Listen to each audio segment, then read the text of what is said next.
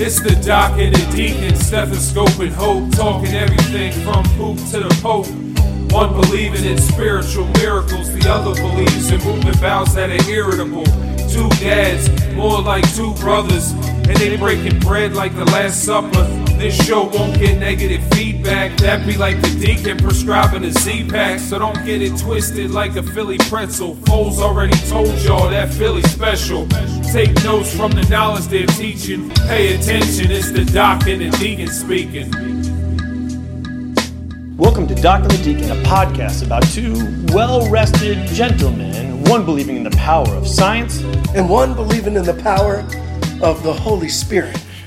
So today we're going to talk about sleep apnea. Hush, little baby, don't say a word. All right, I like it.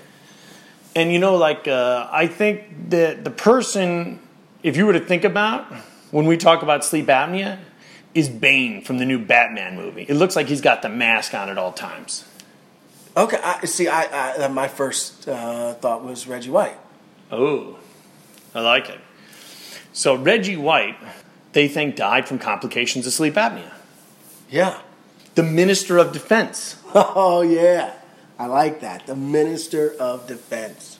So when people come in, they're tired. Their wife, their girlfriend, their boyfriend is frustrated because they can't sleep. They're always like, "Hey, I'm snoring. I think I have sleep apnea." And I go, "Well, do you snore?" And like, "No, I don't think so." Does everyone else say you snore? Yeah. And I was like, Are all your friends and family liars? Oh, so that's kind of like when you ask someone if they're a good driver or a bad driver. Like everybody thinks they're not a bad driver. And then you ask them, Well, how many times do you get flipped off a day? And if the answer is more than once, you're probably the bad driver, right? You know, I think you can judge that because if of restful sleep of being being okay in Probably you. Yeah, yeah, yeah. Every time my wife comes home and she goes, You wouldn't believe what somebody was doing driving today. Maybe you're not the best driver, wifey. All right, so but now now is is sleep apnea related to what we talked about like in our dad bod segment? Metabolic syndrome? Yeah, yeah, yeah.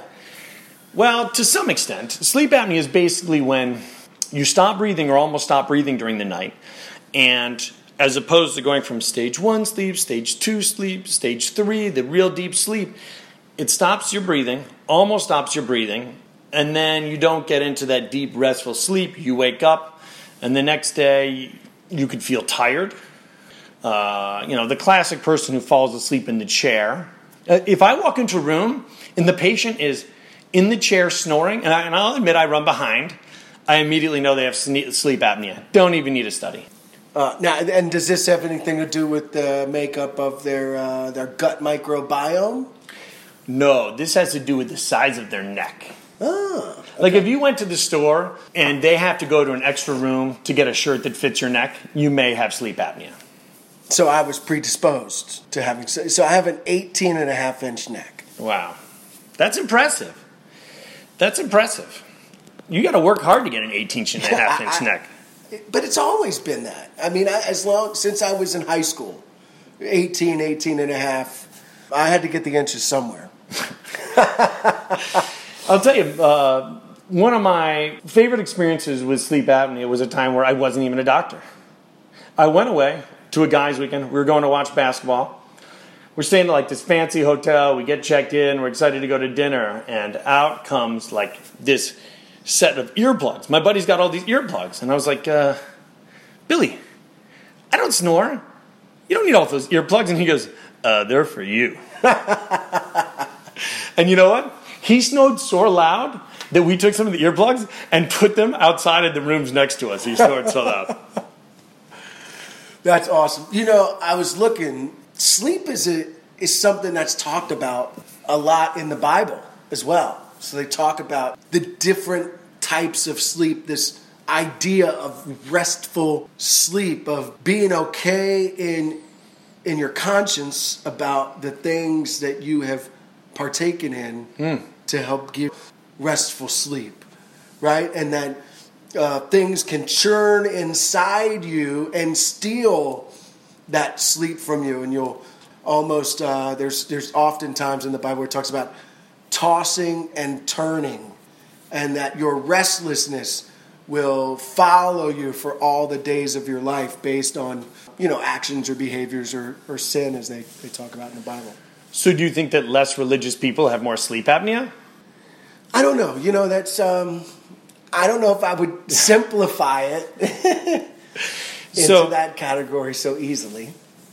So, it is interesting because I feel like before bed, a lot of people pray, Yeah. and they probably pray for good sleep. Oftentimes, the first thing that you say in the morning when you wake up, hey, how'd you sleep? Oh yeah, that's a, that's a common thing. How'd you sleep last night? Oh, fantastic. I'm a great sleeper. You know, I don't think I ever knew what sleep apnea was. I, I think I've always snored on some level, right? You know, I know my dad. We could always tell uh, when my dad was asleep. I because you could hear him snoring. I so my parents' room was across the hall from mine. So this is back in uh, probably the first time I can remember trying to know when my dad fell asleep was when White Lion came out with their first album, When the Children Cry. And I had a little boom box under my bed. And so I grew up in a household, we only listened, the only thing I could listen to was Christian music, right? So if I wanted to listen to anything else, I had to hide it. So I would listen, and my dad would fall asleep, and then I'd, I'd get in, and uh, there was a song on there called "Runaway." She's a little runaway. Oh man! Uh, and and when the children cry. Uh, so anyway, I would I would listen and wait for my dad to hear that snore, and I knew Oh. I could press play and keep it down, and uh, and I was good to go. So we don't actually want your dad treated for sleep apnea because it would have given away your ability to know now it's time to rock and roll. Yes, but I mean, when did sleep apnea become a focus in the medical community? Well, speaking of rock and roll, Jerry Garcia, sleep apnea. Really? Yeah. William Shatner, sleep apnea. Okay, Rosie O'Donnell, not surprised, has sleep apnea. that does not surprise me. Uh, one of my favorites, Shaquille O'Neal. Not only that, but this man will advertise for anything. Oh, yeah. Oh yeah. He's taking money from the CPAP company. Yeah. To advertise for one of the uh, the CPAP that he uses. He does the uh, the the general, the auto insurance company. I wonder if he ever eats a meal or buys a thing without getting paid to do it. Oh, he's a smart guy, the Shackster. also, since we're on uh, famous people with sleep apnea, Regis Philbin, Okay. Brett Favre. So it's not just fat people or necessarily unhealthy people. You're absolutely right. It's all about the anatomy of our airway. And so it's the closing down of the back of the oral pharynx that causes you to stop breathing. So large necks can cause it, but deviated septums, large tonsils, a tongue that's large, if your chin is pushed back further. And we basically come up with this index of how many times per hour do you stop sleeping? You know, less than 5 is normal, 5 to 15 is mild, 15 to 30 is moderate, greater than 30, we better get on top of this and make sure we get treated. Okay. You can actually, from sleep apnea, get low testosterone, atrial fibrillation, focus issues, um, and obviously, sleepiness during the day by far the most So- significant issue. Uh, low testosterone. I mean, let's let's talk in lay terms here, right? Low testosterone means your swimmers aren't might not swim as fast, or you might not have as many swimmers, Well, it correlates with that at some point, or maybe energy level. energy level, libido. Oh yeah, yeah. So the drive to want to, you know, Yes, yes. Some people refer to it. Some people refer to it as menopause. menopause. menopause. All right, so low testosterone, atrial fibrillation. So what's that mean? In Mm-hmm. It's an irregular heart rhythm. And it really happens because when you stop breathing during the night, your oxygen level goes down, your heart has to pump harder. Yeah. And the harder it's having to pump due to lower oxygen levels, the greater the chances that your electrical system of your heart starts to beat more irregularly. So we're putting unnecessary pressure on the heart to do more work when we have sleep apnea. we are. Okay. All right. We that are. makes sense. Um, So there's some real uh, concern other than just the discomfort of the person sleeping next to you because of your snoring. Oh, yeah. I'm actually never worried about that as much as it is the health issues. But obviously, keeping your wife happy, husband happy, boyfriend happy, uh, you know, is probably the most important thing for a happy life. I have never had a problem keeping my boyfriend happy. So, do you know that animals get sleep apnea? How do you know that? because have you ever seen a bulldog? Those things are snoring. Ah, Okay. Yeah. And they've actually been uh, listed as that bulldogs, hippopotamus, elephants likely have some form of sleep apnea that affect their life. Yeah, I know they talk about dogs with uh, shorter snouts have more like pugs, bulldogs, you know, some of those breeds. Uh, I, I went to the doctor to get a study for sleep apnea, I remember that conversation. and uh, and then I even saw a pulmonologist at one point.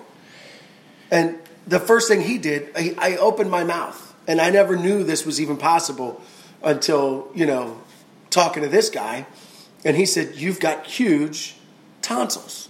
Well, that's actually a good point. There's actually a fancy scoring system called the Mallampati scoring system, L A M A L L A M P A T I, which was originally used to look at whether or not you could intubate someone by anesthesiologists. Mallampati. Mallampati. is that related to Halapoulivaati Vaitai? Uh, second cousins. Okay. Third cousins of the Almopati. Perfect.